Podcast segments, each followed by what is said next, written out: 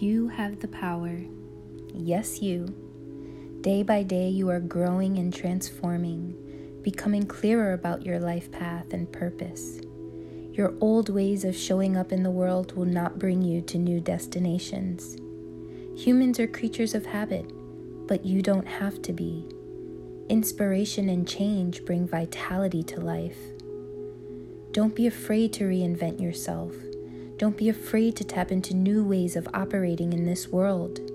You are fluid. You are free, free to choose how you want to show up in the world today.